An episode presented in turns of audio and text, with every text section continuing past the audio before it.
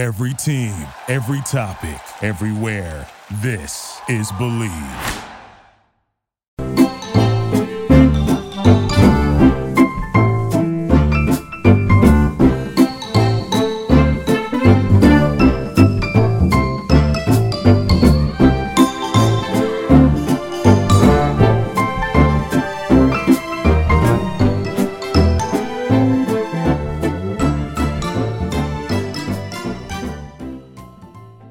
Might be over for this season, but basketball is in full steam for both pro and college hoops.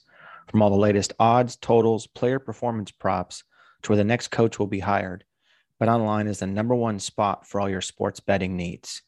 Head over to the website or use your mobile device to sign up today and receive your 50% welcome bonus on your first deposit. Just use our promo code BLEAV to get started. That's B L E A V. And it's not just basketball. BetOnline is your source for hockey, boxing, and UFC odds, right to the Olympic coverage, is the best place in the business. From sports right down to your favorite Vegas casino games, BetOnline is your number one online wagering destination. BetOnline, the fastest and easiest way to wager on all your favorite sports and play in your favorite games. BetOnline, where the game starts. All right, folks, this is Jeremy Evans, your host of the Bleav in Sports Law podcast. Today is Monday, February 21st. It is President's Day. Hope that you're having a uh, good day off if you are indeed off today and enjoying time with uh, family and friends. This is episode eight of season four. And today we are talking about the booming sports real estate market. Uh, this is something that um, uh, a lot of teams, franchises around the world are really getting into, and really for some time have been getting into uh, real estate development uh, beyond the field. And we'll kind of go through a little bit of some history on that and uh, and sort of where it is now and and and where it's likely to be headed. But uh, it's it it, it really uh, it, it's developed um, you know a lot from from what it used to be. It used to be that uh, back in the day you you might have a multi-purpose stadium where you might have football and soccer and uh, baseball, you know, played in the same the same field, and uh, and you weren't always using the best materials, or maybe you were uh, the best, you know, field, and you might have um, some sort of synthetic turf or something that was not natural, right? But I think a lot of that has changed, and now we're getting into this whole idea of sustainability and what that looks like, and uh, and really creating entertainment districts and and these are really good things when it comes to uh, overall what uh, teams should be looking to do. Uh, there was a, an article that uh, that I wrote a while back talking about like the four tenets of running a successful sports franchise, and um, and we'll get into this a little bit more. But you know, the four tenets are really a great venue, a lease, or really outright ownership over the the property or the land or what have you market and personnel. And uh, obviously different uh, you can give different weights to each of those. You can make the argument maybe personnel is the most important. You know you can't uh, be a successful franchise without great personnel both in the front office uh, you know with the team uh, either as an athlete or as an employee or what have you in terms of uh, employees that are there you know helping out with ticket ticket day sales and things like this. Everybody from from maintenance, you know, all the way up to the front office and including the players and the coaches. But uh, I think all four are important.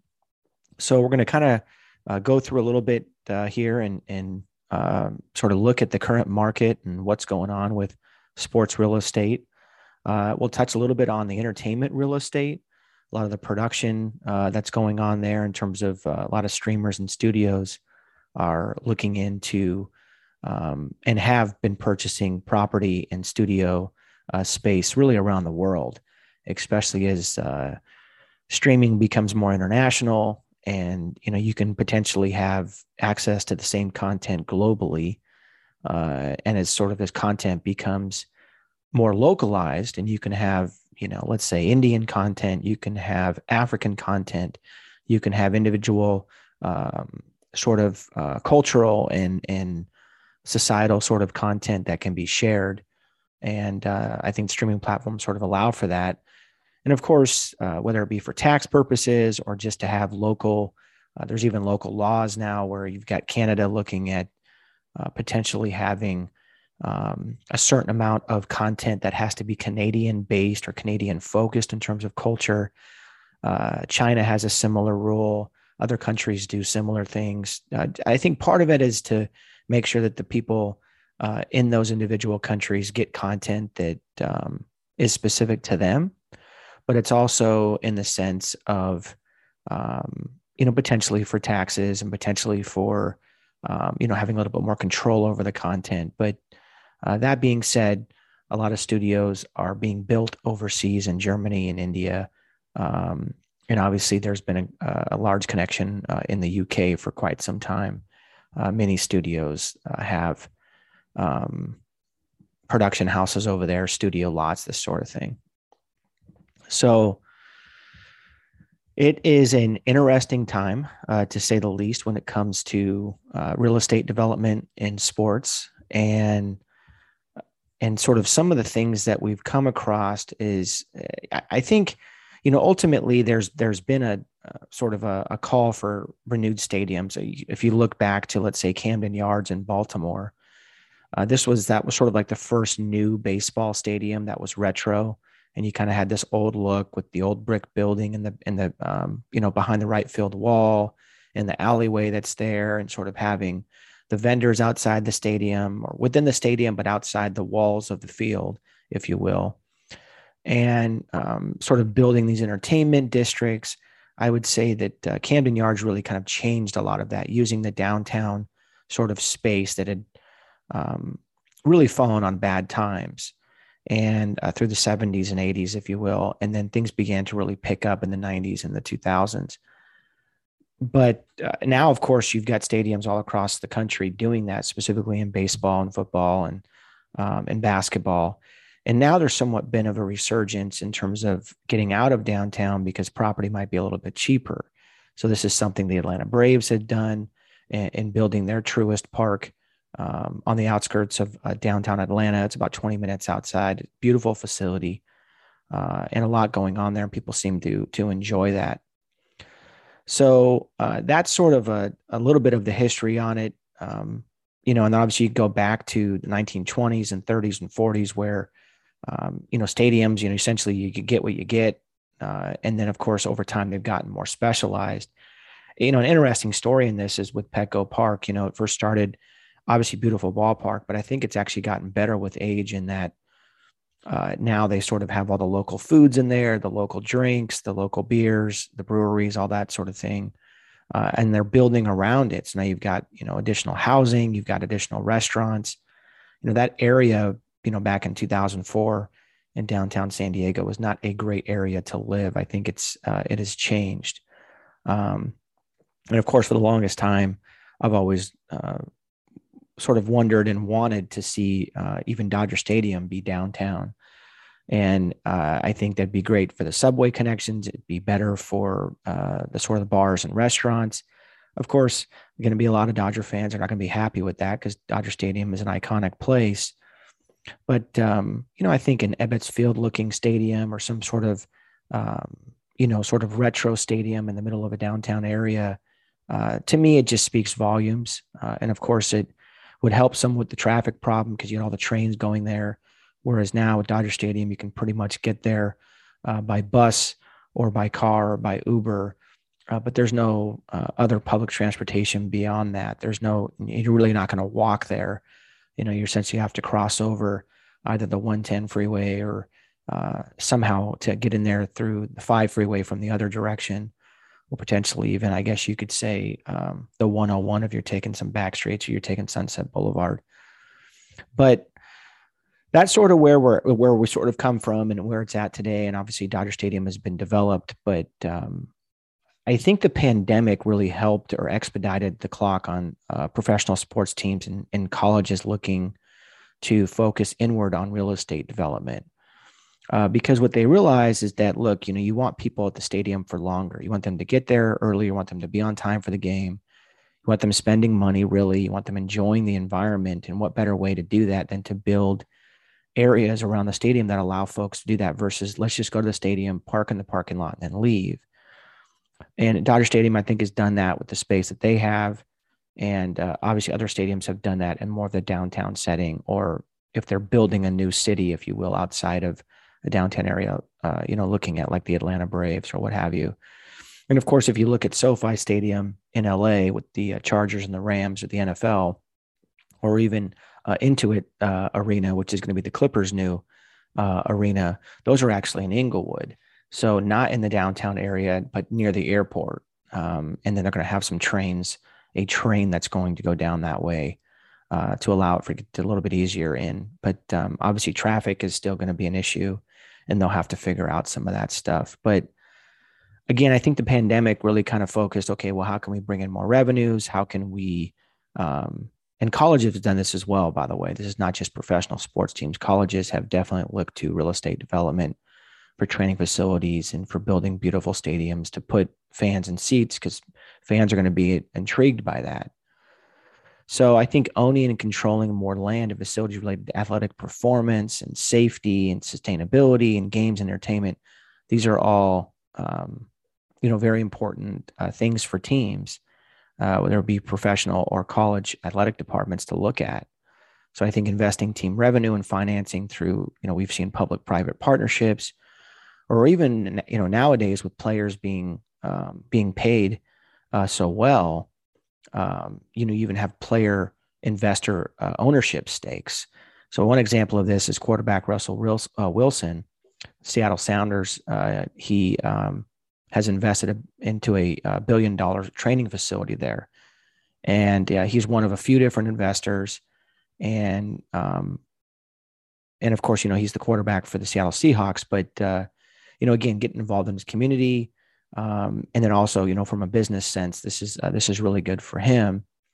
But it's a one billion dollar training facility for the Seattle Sounders, which is the Major League Soccer team up there. Uh, but they're also looking at building housing and office space development. So similar to, let's say, the SoFi development. And then when you have baseball stars like Juan Soto, um, who will be a free agent, I believe it's either after this year or the next year, be looking to make you know, he might be the first $500 million player uh, in terms of baseball. Now, of course, in baseball, that money is guaranteed. Whereas in the NFL, the money is not guaranteed. A lot of that has to do with the injury history, the fact that players, you know, generally, you know, your average NFL career is about three and a half years. Whereas in baseball, you know, baseball stars can play till, um, you know, they're in their 40s, uh, obviously declining in performance, but, uh, it's just the nature of the, the, the players unions as well. Uh, baseball players union is one of the strongest, uh, I would say, uh, unions in the world. Uh, definitely amongst um, the five professional sports, major professional sports leagues. So, um, but Patrick Mahomes, obviously, with the uh, Kansas City Chiefs, uh, you know, NFL quarterback is um, already the highest paid athlete in America, assuming he reaches all of his incentives. Uh, and that deal, I think, is 504 million if all the incentives are reached. So, and then of course you look over to the uh, Big Ten conference. Um, you know, Penn State, um, Minnesota, uh, Nebraska, um, Ohio State, Michigan. You know, it's it's one of the bigger conferences in college football. Their uh, current television contract is coming up for um, expiration. And so they're going to be looking to renegotiate that uh, or negotiate the new deal with uh, some different um, networks and streamers, if you will. And they're looking to get about $1.1 billion per year on their next uh, rights buyout. Now, of course, I want to say it was a few years back. I think the SEC, the Southeastern Conference, uh, received, I think, a, a whopping, I think, $3 billion contract and uh, so again, I think the Big Ten conference is going to be in a, a, specific situation where, as that money is paid out to the different, I think there's 12, 12 or 14 teams in the Big Ten now. Uh, I think it's, I think it's, I think it's 14, but I might be off. It's definitely at least 12. But I think what's going to happen with the Big Ten conference, with that money being paid out to the individual schools, you know, um, in the sort of uh, at, at least hundred million dollar, five hundred million dollar range. Um, you know, I, I, think that's potentially uh, used for development for real estate, used for development for um, expanding any sort of entertainment opportunities when they're talking about, um, you know, having sort of this on site area where people can come and hang out and enjoy the game and really spend a day there, if you will, or spend a weekend there. And then, of course, the Oakland Athletics are uh, seemingly the closest they've ever been to developing a new stadium and getting out of the Oakland Coliseum. Uh, there's a, a, the the Howard Terminal development that's happening there. Uh, it's a multi-billion dollar um, opportunity that I think just passed City Council up there. But of course, City of Las Vegas is eyeing the potential move of uh, of the iconic franchise from the Bay to the Desert as well, uh, and following the Raiders. And then, of course, um, the sort of stadium that takes the proverbial cake, if you will, is uh, SoFi Stadium. And we've written on this topic before, talking about you know it, it's it's a well over a five billion dollar development and stadium. Anybody who's been there can see how beautiful it is. Uh, and they just obviously hosted the Super Bowl, uh, and the Rams won with um, you know being the uh, the home team, if you will. And only the second time that's happened. Uh, Tom Brady did it for the first time last year when the Tampa Bay Buccaneers um, won the Super Bowl and they hosted at their home their home stadium. So uh, with that, let's take a quick uh, commercial break, and uh, we will be right back. NordVPN. What's more important than peace of mind? Nothing, and that's NordVPN. To give you peace of mind while you're online, and with all the threats that you face today on the internet, it is more important than ever to be sure that you have the best VPN you can get. NordVPN is the world's best VPN service, offering the fastest connectivity, most servers, and next gen encryption to make sure that everything you do online stays secure. Plus, you can use NordVPN on all your computers and devices, no matter the operating system. With NordVPN's unlimited bandwidth, you will never have to worry about a slow connection either, and plans start at just under $4 a month.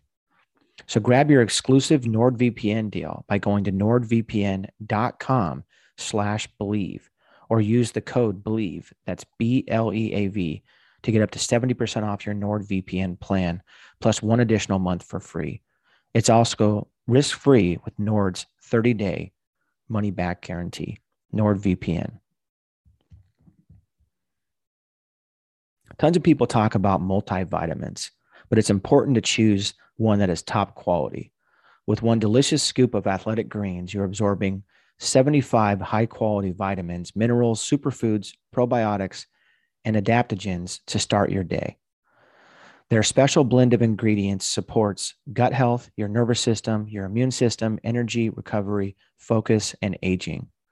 It's also the lifestyle friendly and fits a wide range of diets. There's only one gram of sugar and no chemicals or artificial anything. So reclaim your health and arm your immune system with convenient daily nutrition. It's just one scoop in a cup every day. That's it. Eight ounces of water. To make it easy, Athletic Greens is going to give you a free one year supply of immune supporting vitamin D and five free travel packs with your first purchase. All you have to do is visit athleticgreens.com slash bleav. That's B L E A V. Again, that's athletic, athleticgreens.com slash bleav. These statements have not been evaluated by the Food and Drug Administration. These products are not intended to diagnose, treat, cure, or prevent disease. Athletic Greens, take ownership of your health. All right, folks, we are back. Thank you again to our show sponsors, Bet Online, NordVPN, and Athletic Greens. So, we are talking about the sort of booming real estate market in uh, in professional sports and in college sports. We've talked about a few examples with the Seattle Sounders. We've talked about uh, player investments going into some of these developments. We've talked about the Big Ten Conference looking to cash in on some of its uh, television rights and streaming rights. And we've talked about a few different teams that are um, are building out and looking at some significant opportunities uh, for growth. So, and then we've also touched on this idea that um, how success is tied to stadium development and how there's been some studies done on that. Now, of course, look, at the end of the day, you can have an old stadium and still be a successful team. But that's where the whole personnel thing comes in. And of course, if you can have all four, if you can have the great venue, great lease or ownership uh, outright. You can have the great personnel and the great market. If you can have all of those, wonderful. Um, and you know, any mix of those is going to be good. But um, you know, again, we've have we have some specific examples of this. You know, if you look over at the Intuit Dome, which is going to be the new home of the Los Angeles Clippers, moving out of the Staples Center, formerly the Staples Center, now Crypto Arena. Uh, it's a 1.8 billion dollar um, privately funded development. It's going to be across the street from the Chargers and Rams uh, SoFi Stadium where they play. And it's a significant opportunity, one, for the Clippers to claim their own identity uh, away from the Lakers. Um, and it really is a step in that process of sort of obtaining the four essential tenets to success in sports. And success in success in sports meaning team wins, fan attendance, and championships, right? So I think the Clippers are really starting something there that's going to be interesting to follow. Uh, if you look at Snapdragon Stadium, which is uh, going to be the San Diego State uh, University Aztecs, uh, that is replacing Qualcomm. And of course, remember, this was the Qualcomm Stadium where the Chargers played. And of course, this is before they moved to Los Angeles. And there was a lot of uh, debate and controversy, if you will, around the stadium and, and city's investment in that, sort of how that all played out and the Chargers leaving. But, um, and of course, there's even some potential litigation there with, with the whole um, when the Rams left St. Louis and they got sued and they sort of had a settlement. We'll see if the Chargers have.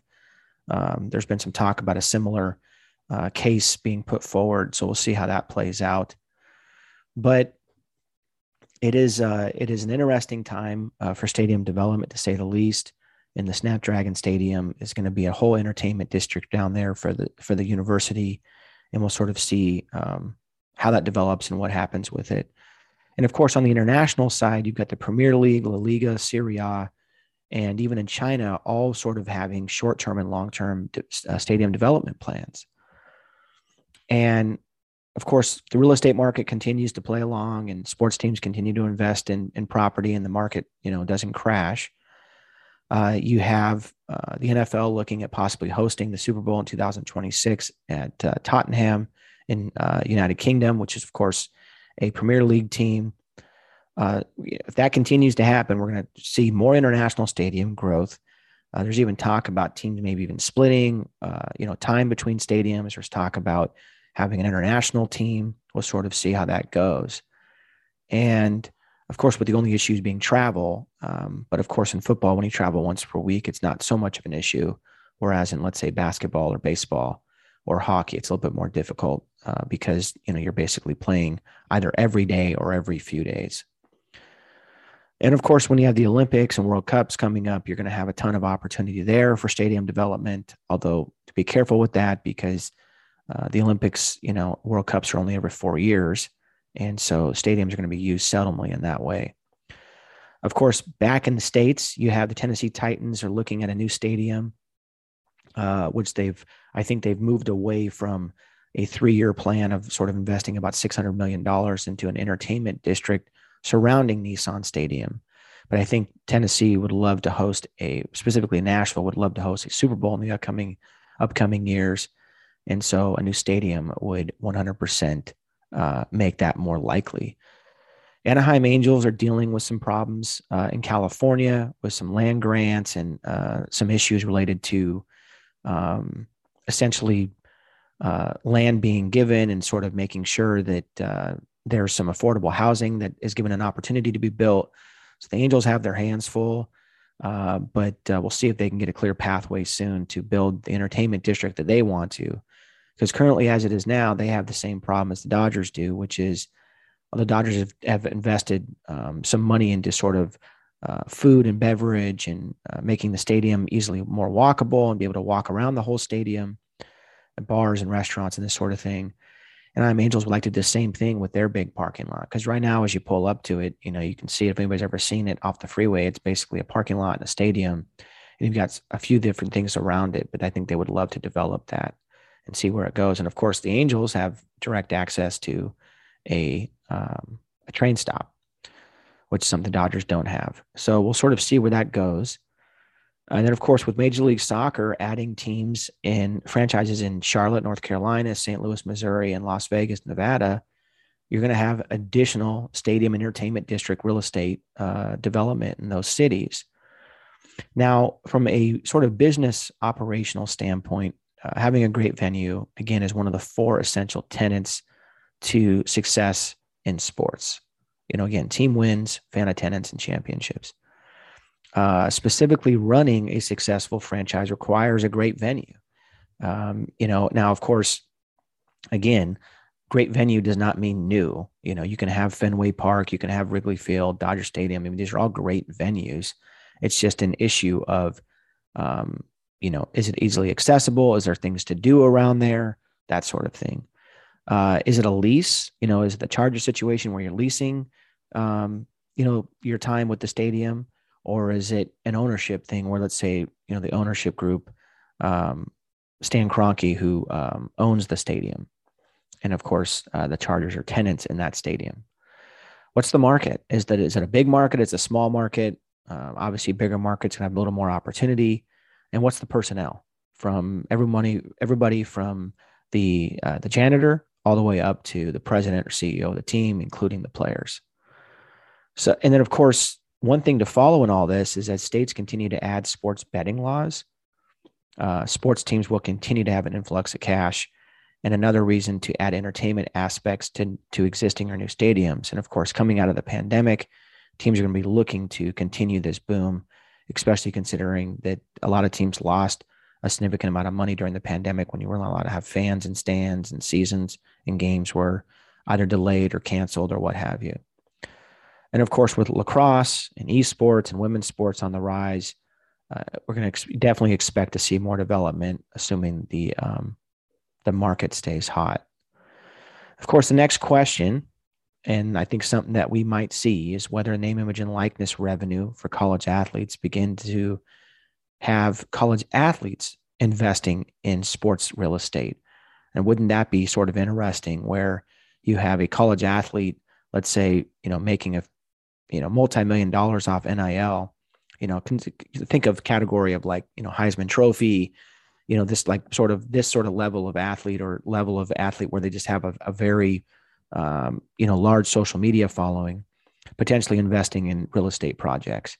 And wouldn't it be funny to see you know starting athlete for some team in some college uh, across the country doing you know some real estate development to help invest back in the athletic facilities they're playing in it's kind of a far-fetched idea but you know this is the times that we live in and I think, uh, again, we talked a little bit about this. Hollywood studios and streamers are continuing their significant land buys and development for production space here in America and and and abroad.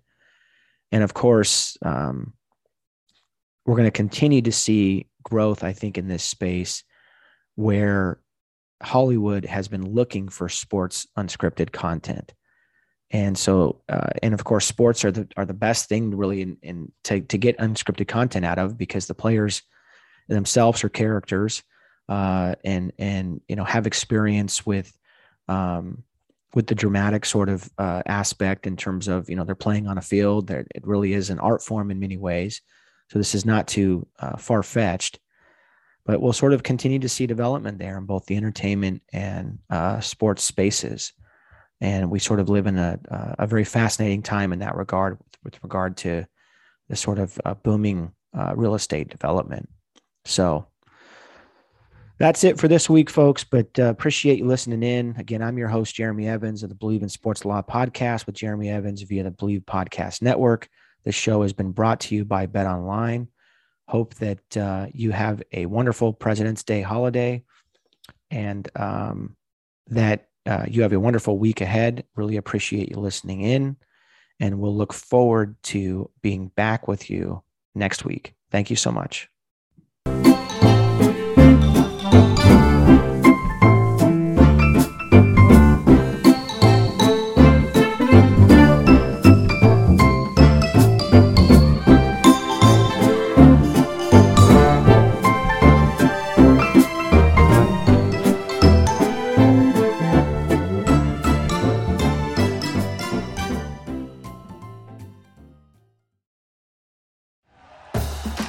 For listening to Bleav. You can show support to your host by subscribing to the show and giving us a five star rating on your preferred platform. Check us out at Bleav.com and search for B L E A V on YouTube.